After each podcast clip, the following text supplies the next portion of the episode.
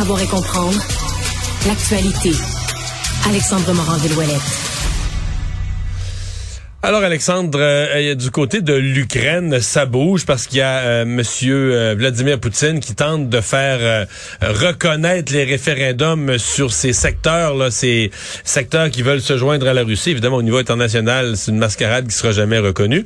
Ouais. Mais l'Ukraine pose un geste de son côté aussi et met le pied sur l'accélérateur pour faire partie de l'OTAN. Ouais, une mesure là en vue d'adopter une adhésion accélérée à l'OTAN, c'est ce qui a été là, décrété par Volodymyr Zelensky, lui qui a également dit qu'il ne négocierait jamais avec la Russie tant que Vladimir Poutine va être au pouvoir. Tout ça, évidemment, à la suite que M. Poutine ait signé ce matin là, l'officialisation de l'annexion de certaines régions de l'Ukraine qui rejoignent maintenant la Russie.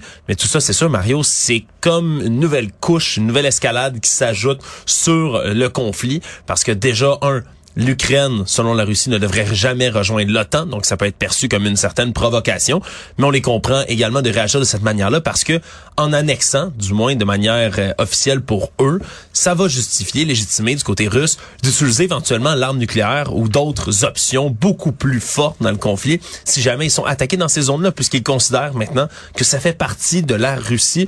Vladimir Poutine qui a également tenu un discours extrêmement belliqueux en parlant de rejoindre le champ de bataille de l'histoire, tout ça doublé évidemment avec la conscription qu'on connaît dans leur pays. Donc c'est vraiment une escalade, ça devient de plus en plus chaud dans le dossier. Puis en même temps, on a également appris que les fuites qui touchent le gazoduc Nord Stream plus tôt cette semaine, les 4 fuites, eh bien, sont dues à des explosions sous-marines. On dit qu'ils seraient l'équivalent de plusieurs centaines de kilos de TNT. Ouais, c'est pas de la petite explosion. Des explosions qui auraient été mesurées à 2.3 et 2.1 sur l'échelle de Richter. Donc l'échelle qui sert à mesurer les tremblements de terre. Donc non, c'est pas des petites explosions du tout. Donc la théorie commence à se concrétiser comme quoi ce serait du sabotage. Reste à savoir qui l'a fait.